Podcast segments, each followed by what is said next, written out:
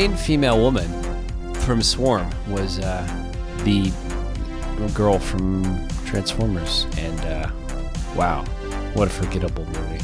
I told you I saw that. The Rise of the Beasts or. Rise of the Beasts. I gotta say, it was fine. It was whatever. It was so forgettable. So, before we get into the main event, which is a decent little show by Apple TV Plus, we're to talk about a bunch of little things. First and foremost, you saw 65. yeah, I did. How was that? Oh god. Was it good? Oh man. No. Okay. You cut me off whenever you want me to stop. But let me just say Scott Beck and Bryan Woods, who seem to be the Nepo child friend and boys. John Krasinski bought him up to do drafts of Quiet Place. These guys are not good storytellers, and they're not good directors. I'm sure they're nice people in real life. 65 is Jurassic Park in space, but it's not. It's 65 million years ago on Earth. This movie had so many opportunities to be an interesting story. I mean, the premise itself, and it was just blundered at every juncture. Adam Driver, wasted. Visual effects, garbage. Nothing good about it. I saw it with friends. We had some drinks. It was terrible. Okay. okay. If you want to see it, that's uh, fine. If you like it, that's fine. Yeah. Okay.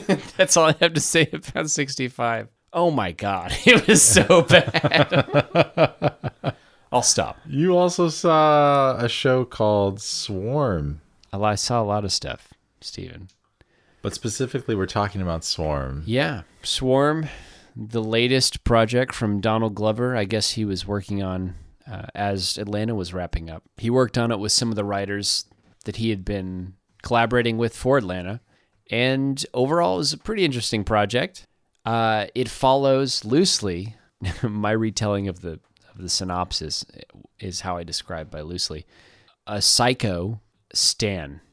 The film, the sorry, the show, the show is about Stan culture. Do you know what Stan means, Steven? Yeah, it's based on the Eminem song of like somebody who's fanboying or fangirling toward like an icon. Yeah, I think that's the origination of the term. The origin, origination is hella not a word. I think that's the that's the pop, that's the pop cul- the pop culture origin of the term. But cult Stan pocket. culture in modern day, especially when it's coming from uh, other countries, like for K-pop, for instance, is this fanatical obsession with the celebrity or with the band, yada yada, whatever have you. Right. Uh, so in this film, this is an analog for Beyonce, and I think this was loosely based off of something that actually happened, where a fan became so obsessed that things, you know, got out of hand. But our main character, this girl, is obsessed with the Beyonce analog, and full spoilers. If you haven't watched it by now, you're probably not going to check it out. she ends up killing people um, in a roundabout way. Uh, and I mean, eventually, it becomes she's a serial killer. She kills people who are Talking shit. talking shit about the Beyonce analog. I actually can't even remember, uh, but they called themselves the Bees or something. Oh. Yeah. That's like their cult name online. Yeah, yeah. It's also a commentary on social media and stuff like that because that plays a huge part in the plot. And uh, over the course of the seven or whatever episode series, she becomes more and more unhinged to the point where um, she's basically roaming around the country trying to connect with this celebrity. And at one point, she uh, like grazes her, uh, and I say that mostly figuratively, but also literally because she like takes a bite out of her or something. This this show is crazy, uh, and it's also uh, it shows you some some of that stuff. It's pretty graphic, but yeah, some of the standout stuff. There was an episode around four or five where it has Billie Eilish as this kind of like uh, commune leader, uh, which is a pretty interesting performance from her.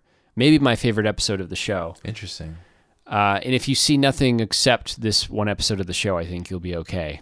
This main character goes into the commune, and it's this like kind of like sisterhood thing uh, for these females who were, I think they're there in name for uh, like a Burning Man or some other music festival thing that's happening. But it's it's a, I, I honestly don't know how to sell this show. It's crazy. You don't have to sell it. I'm just curious, like what I don't even know how to talk about it. It because the main character, there's absolutely no redeeming qualities, and there's there are some shows that do this, and it's always fascinating to me. She is totally a psycho, and she's totally irredeemable in every way, which is what makes this show so interesting because it's all commentary about Hmm. uh, obsessive like uh, social media and Sure. stan culture. So Sure. really cool, but also it's a really hard watch, and uh, I'm glad I saw it, but I don't know Yeah. who to recommend it to or how to talk about it. Sure. Other than to say, Donald Glover, uh, I think, is incredible. And him and his collaboration with these writers, I know he worked with uh, especially a lot of female writers to bring to bear this kind of a show. So, very cool. And I'm very excited to see what these people do next. Yeah. So, that's all I have to say about Swarm. I'll mention another show that came out around this time, uh, Poker Face. Poker Face. Natasha Lyonne. Yeah. I Main only know, character- I've never seen her. Main character is Natasha Lyonne. She and and this this show is written and directed by Rian Johnson. Was it really? Yep. Wow. Uh written by and maybe produced. I think he did direct a, couple episodes. I I just say that so naturally. Right. But yeah, because of that though, and, and Ryan's connections, there's a lot of like star power that shows up from episode to episode, and it's essentially this girl who can. Uh, she's she's gifted at, at being able to. She's like a human lie detector, oh, yeah. and and she gets into some trouble and has to go on the run, and she, you know, that's kind of the journey. Goes on a lot of twists and turns. Rian Johnson, really good, and it was like one of the best things I think on was it Peacock or something. Something super. Yeah, obscure. uh, and then I saw, like, cause going back to the Apple TV Plus, I saw the Tetris movie that came out. Oh, you did? Yep. And that movie was, again, I played Tetris for so long growing up. I, I, I still love Tetris because I love, like, solving puzzles. I was really good at it. Really interesting uh, movie. You know, there's there's the kind of that folklore behind Tetris that, like, people dream about it. Like, if they dream about it, like it really sticks with you. You see the falling pieces in your mind, and you're you're like playing it like while you're asleep and stuff. It's a really interesting game for that reason. But Was all that stuff true? I mean, I had no idea it, it had such a Soviet espionage angle. yeah, so what I was gonna say is it was so much uh, less of a Tetris film and more of a Cold War. Russian espionage, yeah, Cold War film. And he travels over there like two or three times, basically risking his own life, like like literally being followed by the KGB and like almost dying. It's freaking wild. And I think it is true. Like I think a lot of it is based on, on a true story. I think that was kind of the whole point was to tell this crazy story about how uh, Nintendo got the rights to Tetris. It's really bonkers. Was it. Nintendo? Yeah, Wow. it's super bonkers, super super bonkers. But all the way down to the music and and um, Tetris had this original like, uh, there was like a background to the the screen you were playing in, like on the sides uh, of some Russian uh, architecture. Really? And I, and once I saw that, I was like, oh, it all makes sense. But honestly, it was a good movie, but it was uh, just, you know, it was about Tetris. It was about, but it was it was a lot less of that, and just more of like a spy thriller, which was uh, yeah. not what I was expecting out of my Tetris movie. Is that, uh, what's his name?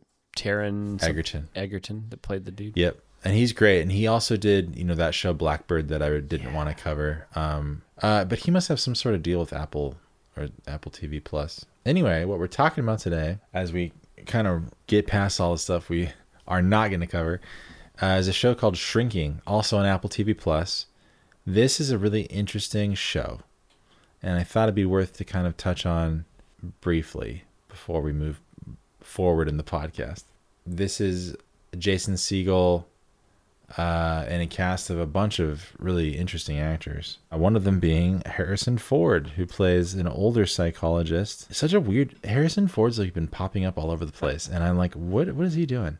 He's like, I feel like he's trying to do like a bunch of Hail Marys. Maybe he like he has like the Bruce Willis thing, and he's trying to do a bunch of stuff before he goes out. You know? Yeah, but it's not all B material like Bruce. No, it's not.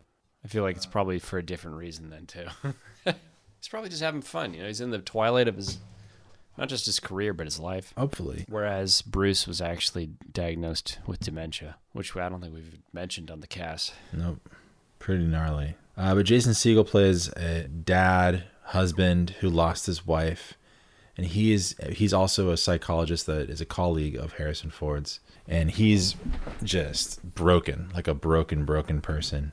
And it kind of picks up a year after a, a car accident with his wife, and he's trying to piece together his relationship with his daughter that still exists and looks exactly like his wife that he was in love with, and he's like kind of been ignoring his daughter because of that reason. And uh, it's it's very it's it's it's very deep but there's kind of a, a thing about it that i'm going to talk about in a second. Because we're going to jump into a song A song. we're to play a death cab for cutie song there's a reason why because benjamin gibbard of death cab for cutie lead singer uh, wrote a song for this show What? we're An gonna play. We're gonna play it at the end. But right now, I'm gonna play a different Death Cab song from their newest album, Asphalt Meadows. I'm gonna play a song called "Wheat Like Waves." Wheat like waves. To say it a couple times because it's an interesting song title. But I really like the song. It reminds me of old, early Death Cab. It's like my favorite song on this album. So here it is.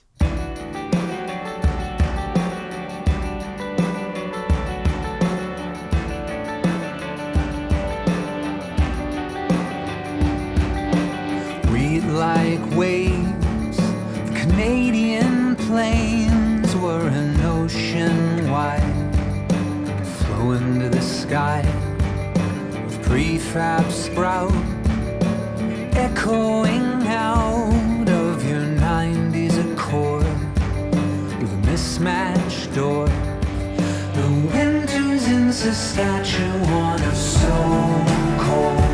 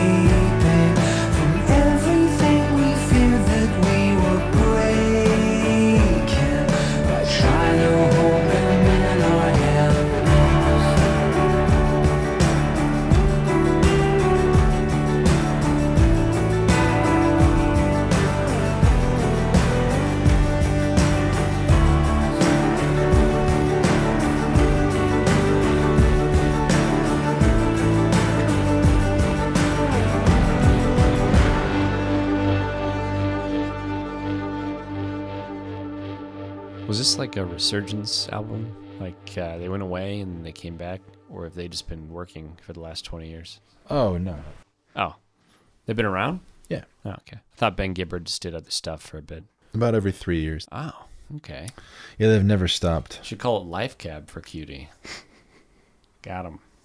Hey, welcome back. We're here. Welcome back. We're talking about shrinking. Let's name some of the other cast really quick. Christa Miller plays Liz.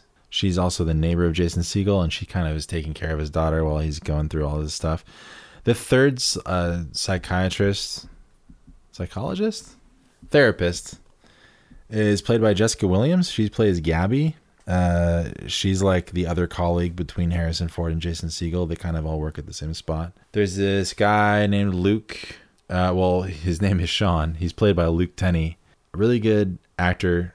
I really liked his role in this show, although I did find it a little obscure. And there's a reason why I'll, I'll touch on in just a second. Lily Rabe played Meg. She's uh, really famous from American Horror Story, done a bunch of other stuff. But so this show is super strange because, okay, this is written by uh, Brett Goldstein, who wrote and stars in Ted Lasso. This is kind of like another Ted Lasso show where it's very heartfelt. It it kind of hits at like the the core of like humanity, and then it pulls out and does like a lot of humorous stuff, and then it swings back into really deep, highly emotional, pulling at the heartstring kind of stuff, and then swings back to the comedy again. And the reason this show is good is because of that and because of the success of Ted Lasso. And I think it's kind of standing on the shoulders of it. But one of the reasons I thought it was so obscure and strange was because it felt like, and it, it feels like it was written exactly like a sitcom. Like I'm talking like a classic sitcom in front of a live audience. And the characters, the way that they talk, the way that they interact, the way that they like the characters you might think are like B or C list characters stick around and then get like storylines with other A list characters later in the season. It it's very, very strange. Like it, it felt the whole show felt so weird to me, but I, I couldn't stop watching it because you know, it, it's still good to an extent for what it is for that kind of show. It's like a feel good show, like a Ted Lasso or a um, This Is Us or something. Like it's a feel good show. Apple usually produces quality stuff. So yeah, this was interesting for that reason. Like I, I almost couldn't get entirely on board with what they were doing, and I'm still unsure whether I actually liked it. But I think I liked it. I don't know. Would did, I assume the performances kind of carry it through, right? By like, The performances in in the story, yeah, because something you know insane happens to hook you to come back. You know, oh really? yeah. Very sick. And, oh, also the, the episodes are only like 30 minutes long, so it's very digestible. Like it's it's an easy pill to swallow. You're not sticking around for like an hour and trudging through it. Like it's it's it's an easy watch. Hmm. So it felt like a sitcom, and it, it like the characters really like the the one character. It's like he's helping a patient who ends up like living with him, and then that patient gets involved with his next door neighbor, and then they end up like starting like a, a catering business together. What? Like it, yeah, it just felt like so. This is such a sitcom. Really? it was almost like bad writing, but at the same time, it has like the heart of Ted Lasso, which can be good when it comes to writing. So it was it was just really strange, man. Like I I don't really know how. But it to, didn't have like you know the hallmarks of the sitcom, like the laughing track and No, exactly. interesting. Yeah, no, it, it it would have the sitcom energy, Right. The the fast paced banter dialogue like that like Friends would have or something, and then it would cut to like a scene where Jason Segel's having a flashback of a traumatic experience with his wife, Wow. And you're like, this is so strange. Like it's so weird. Huh. It's so strange. But anyway, that's I just thought it was like worth talking about because it was interesting for that reason because tonally it shifted a lot and I don't know if it necessarily was for the better. Do you think the show would have had the same success in terms of word of mouth because people are talking about it hmm without Harrison Ford and you know Jason Segel, etc. Harrison Ford was honestly probably the best part of the show. Harrison Ford's so awesome. It's a pretty inspired pick because usually you got Yeah. you know this guy who's like yeah.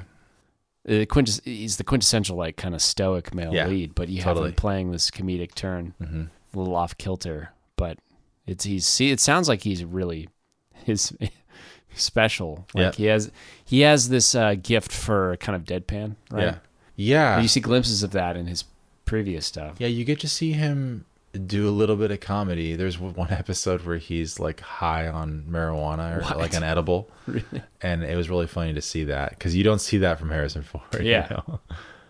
He- he's such like a man's man. I feel. Yeah, you know that's that's the reason George Lucas cast him as Han Solo because he's like this guy's a man's man. Like this is the kind of person that I need in that role for Han Solo. So, and then that carried over into Indiana Jones and everything he's ever done. Blade Runner, Yeah, Blade Runner. Rick Deckard. Anyway, you, you don't you don't normally see that. It's always shades of the same guy. yeah, yeah, yeah, exactly, Until now. exactly. That's really cool, though. That they'd. Uh, I mean, Apple's really trying to make it big.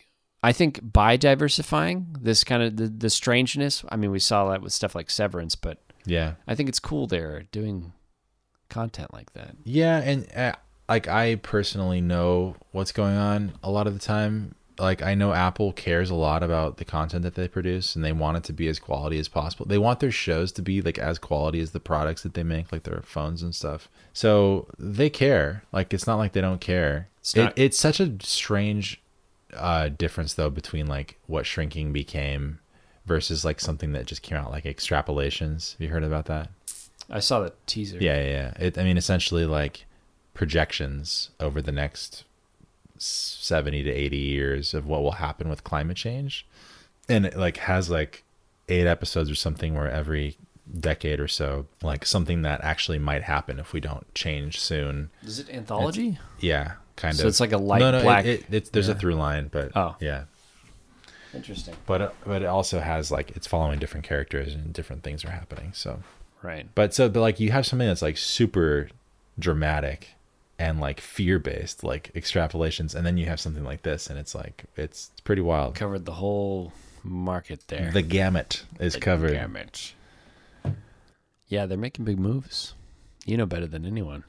I know something about it. Well, I is it renewed? Are they going to have a second series? Yeah, I think so. Yeah. Yeah, I mean, I couldn't imagine that they. I think I did hear that they're going to do a second season. Cool. I'd like to check it out. I'm a I've been uh, binging Harrison Ford recently. You and I both.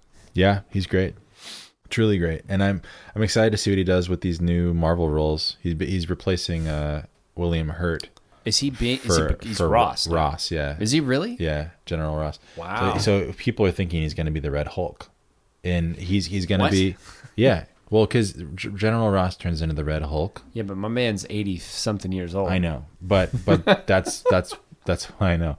But that's what happens. But people, so he's going to be in the next Captain America film, uh, and then he's also going to be in the Thunderbolts. So we should see Harrison So Ford a he, lot. he is Hurt's character. Yeah, he replaced him. Got it. like like straight up. Right. Okay. They're also bringing back Liv Tyler No way. and and Tim Roth. not Tim Roth, but well, yes, Tim Roth, but also Tim uh, from Watchmen, the dude that plays the the leader, Tim Blake Nelson. Oh. Yeah, he's coming back too. So like it's basically like the next Captain America film will, will be like a sequel to the Incredible Hulk. Captain America. What's it called? World Order. It's they just changed the title. Oh. It was New World Order and it got changed. at this to point- Brave New World. Uh, It's called Brave New World. Anthony Mackie is Cap. the guy. He's Cap. Got it. Yeah. Well, that'll be fun. Yeah. Anyway, little Marvel talk at the end of your shrinking episode. Harrison will be older there than Robert Redford was in Cap Two, right? Robert was old. Yeah. I mean, you could feel it. Harrison's still swinging, man. Yeah, but he better not swing, if you know what I mean. I mean, if the Irishman has taught us anything, let your old guys just act. Oh my gosh. Don't swing. Oh my gosh. Which is one of the things I'm hoping. I mean, we've heard The- some the things about Indiana Jones. Indy Five will be like, Yeah. just do not swing. Fill in the blanks. I feel like it's not hard Yeah. to use Yeah. Harrison. Yeah. Just don't swing. Yeah. Just act. Okay, so right here we're gonna play that Death Cab for Cutie song, or really it's just Benjamin Gibbard. I think he wrote with uh, Tom Ho, Tom Howe. It's called "Frightening Fishes," and it's the main title you hear when Shrinking plays. It's always cool to hear Ben Gibbard's voice, uh, especially in something like this. So here it is. Cool.